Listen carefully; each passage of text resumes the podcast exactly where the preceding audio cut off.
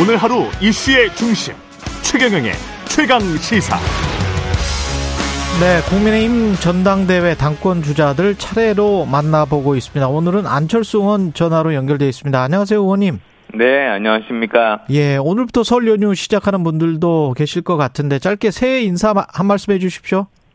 예, 저 사실 국민 여러분들께서 지난 한 해 정말 각자 자기 자리에서 최선 다해 주셨기 때문에 우리가 어려움 견딜 수 있었던 것 아니겠습니까? 그래서 올해도 어 여러 가지 어려움이 있겠습니다만 어 개묘년 맞아가지고 정말 힘차게 뛰어오르는 검은 토끼 기운으로 더 많은 성취, 행복 이루시기 기원합니다. 예, 의원님 설 연휴 계획을 보니까 오늘 이명박 전 대통령을 예방할 계획인데 이건 뭐 어떤 정치적 함의가 있을 것 같습니다.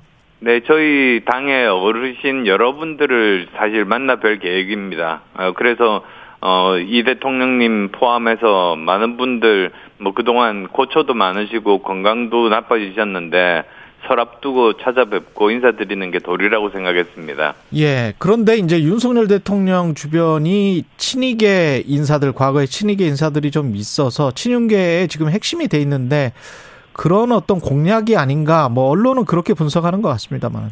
어, 저는 아시다시피 어떤 특정한 개파에 속해 있지 않은 사람입니다. 예. 그래서 그런 개파에 대한 고려는 전혀 없다는 점 말씀드립니다. 예.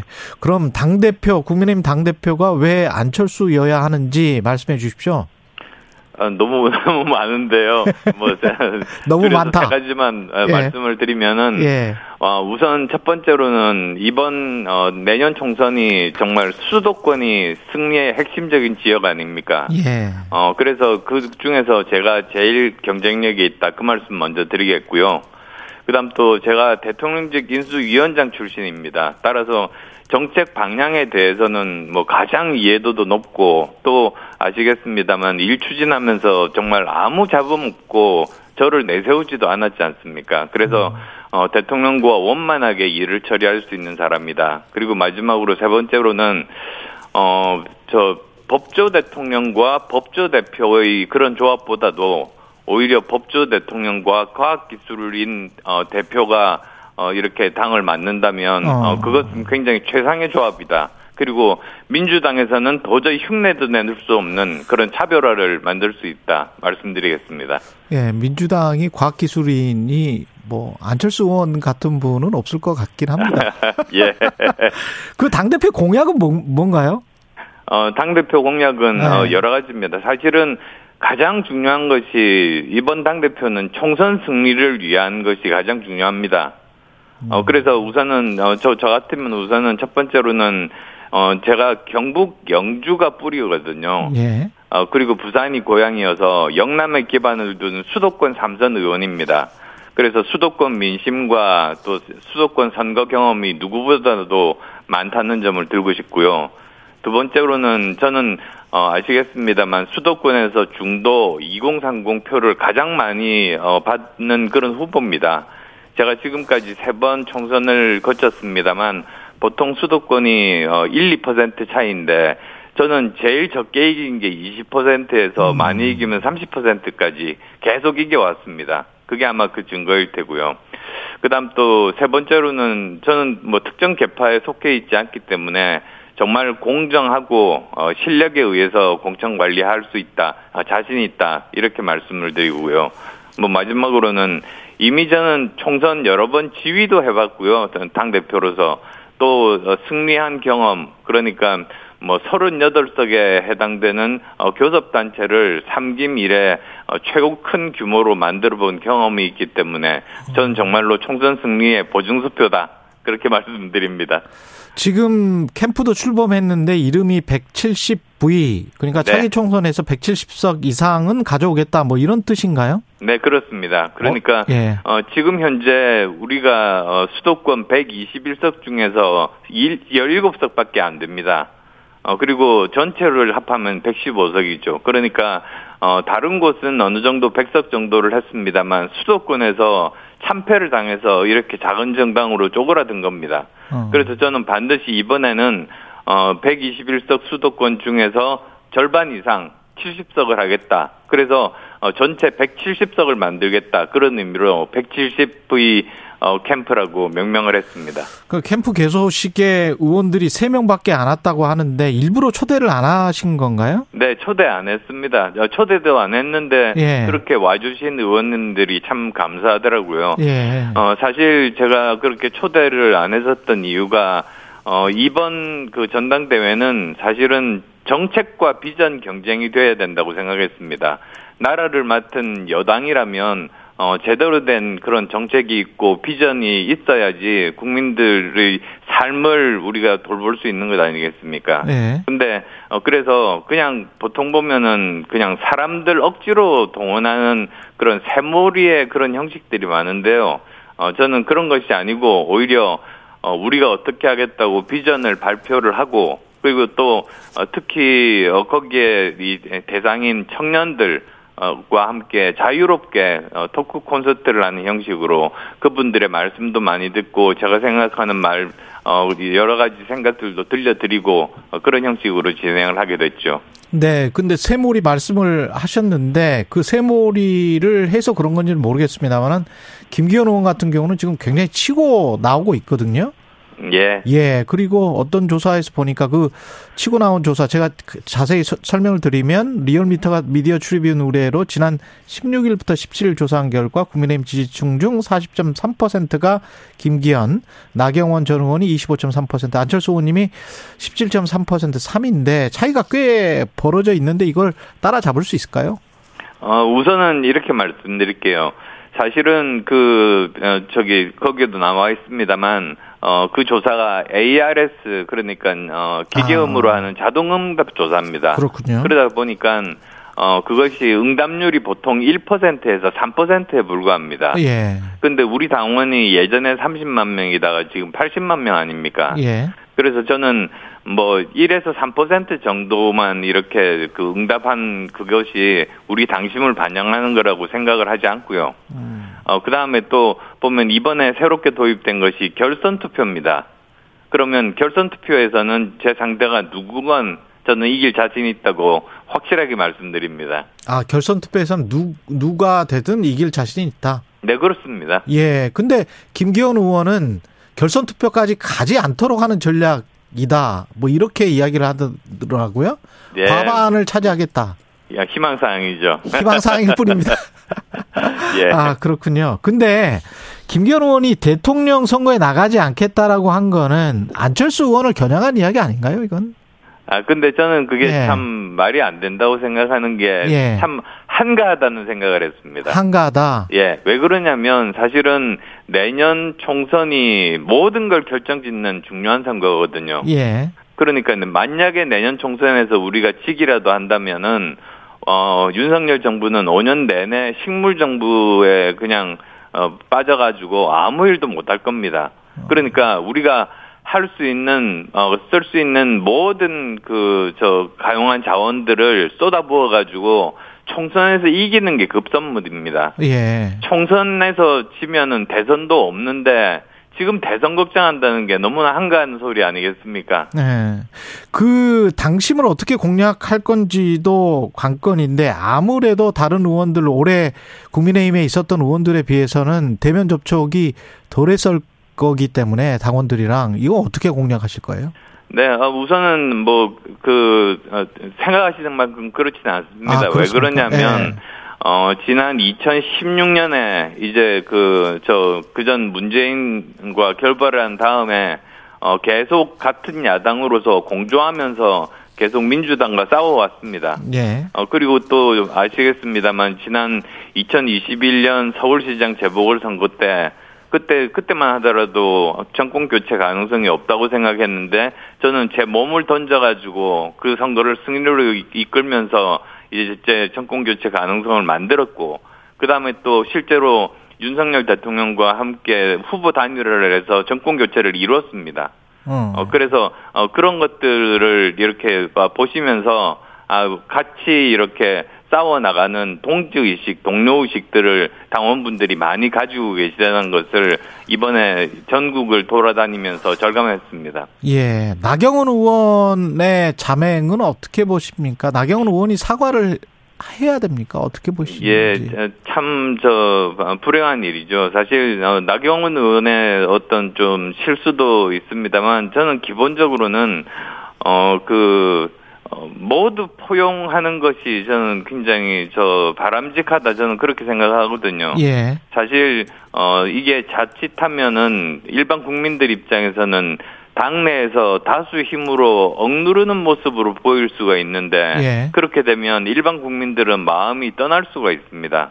그렇죠. 어 그리고 또 우리가 지금까지 보면은 어, 다 이긴 선거를 분열해서 진 그런 경우들이 굉장히 많거든요. 예. 그래서 가능하면 우리가 다 통합해서 어, 그, 한, 한, 그, 연대로 이렇게 어, 선거를 치르는 것이 옳다. 저는 그런 입장입니다. 지금 상황을 보면은 약간 좀 대통령이 어떤 특정 후보들을 배제하는 것 같은 그런 느낌이 드는데 나경원 전 의원도 그런 거에 속한다 이렇게 보세요? 어떻게 보십니까? 어, 저는 꼭 그렇게 보지는 않습니다. 예. 사실 어, 나경원 대, 나경원 후보께서 어, 그 여러 가지 공직들도 맡았지 않습니까? 예. 그리고 뭐 그 과정에서 아마 서로 생각했었던 그 가정이 조금 달랐던 거 아닌가 예. 어 그런 생각은 듭니다. 그래서 아마도 소통의 문제는 있었던 것 같기는 하지만 음. 뭐 그렇더라고 하더라도 어, 뭐 그것에 대해서 잘 마무리 짓는 그런 모습들. 그래서 결국은 전당대회가 2월 2일 날 이제 후보 등록이 시작이 되는데요. 그때부터는 이제 한 대열을 갖추어서 어 모든 국민들이 다 함께 어, 그 관심을 가지고 누가 이길 것인가 이렇게 어, 볼수 있게 시선을 집중할 수 있게 그렇게 만들면 좋겠습니다. 그 시선을 집중하려면 나경원 전 의원이 나오는 게 맞습니까? 국민의힘 어, 입장에서. 저는 가능하면 뭐 나경원 의원뿐만 아니라 많은 사람들이 나오면 좋겠다고 생각이 듭니다. 예. 어, 왜 그러냐면 사실 지금 이제 이번에 그, 그 규정이 바뀌어가지고 어, 국민들 여론은 거기에 포함되지 않습니다. 근데 그러다 보면 어, 당원들만의 축제가 되고 국민들은 아예 뭐 나는 투표권도 없는데 관심을 안 두기도 쉽거든요. 음. 근데 만약에 여러 명의 선수들이 어 막상막하의 선수들이 나오게 되면 아무래도 국민들이 관심이 많이 생기게 되고 거기에서 누가 당선이 되든 어 컨벤션 효과를 누릴 겁니다. 예. 그렇게 되면 당으로 봐서는 어 어, 굉장히 얻는 그런 면들이 많은 거죠. 저는 아. 그렇기를 희망합니다. 근데 나경원 전 의원이 나오면 아무래도 좀 표가 겹칠 가능성 그래서 의원님께는 좀 불리할 수도 있지 않습니까? 아니, 저는, 저는 그래서 예. 지금 드리는 말씀이 제 개인적인 이해 타산에 어, 계산해서 드리는 말씀이 아닙니다. 우리 당 전체를 위해서 드리는 말씀입니다. 예. 나경원 전 의원의 측근이라고 할 수 있는데 박종희 전 의원이 그 우리와 최강 시사와 인터뷰에서 나한 연대도 가능하다. 왜냐하면 두 분 다 이제 수도권 의원이기 때문에 그런 이야기를 하더라고요. 어떻게 생각하십니까? 예, 뭐 연대 이전에 사실은 공통적으로 가지고 있는 생각이 어 이번 선거에서 가장 중요한 것이 수도권이라는 거 여러 번 말씀드렸는데요. 예. 약간 더 구체적으로 말씀을 드려보면 지난번 총선은 어 전국적인 총선 패배가 아니고 수도권의 패배였습니다. 예. 그러니까 수도권 121석 중에서 17석밖에 어, 얻지를 못하다 보니까 115석의 작은 정당으로 쪼그라들었는데 예. 이번도 사실은 마찬가지 상황이거든요. 지금 영남과 호남은 어느 정도 구도가 정해져 있고 결국은 누가 수도권에서 승리하느냐 사실 뭐 삼국 시대부터 내려오는 말로 누가 한강을 지배하는가가 아. 그 한반도 전체를 지배한다 이런 말과 같습니다. 근데 예. 어, 이미 민주당은 어, 전열 정비가 끝났습니다. 음. 지난번에 그 전당대회 결과를 보면 아시겠습니다만 예. 대표, 원내 대표 그리고 선출직 최고위원 전원이 수도권이었습니다. 어. 어, 이런 적은 사실 어, 민주당 역사상 어, 거의 보기 드문 그런 현상이거든요. 보통은 예. 어, 호남 의원들이 한두 명이라도 거기 선출직으로 어. 어, 선출이 됐는데 예. 이번에는 100% 수도권의 젊은 의원입니다. 예. 어, 그 말이 이제 어, 내년 총선에서 가장 큰 승부처는 바로 수도권이다. 그걸 민주당이 아는 겁니다. 어. 거기에 대응해서 이번에 우리가 전당대회에서 어, 전열을 정비해야 되는 지금 그런 상황인 거죠. 그 이른바 이제 김찍장이라고 김기현 찍으면 장재원 된다. 이 비판에 관해서 김기현 의원은 아, 안철수와도 손잡을 수 있다.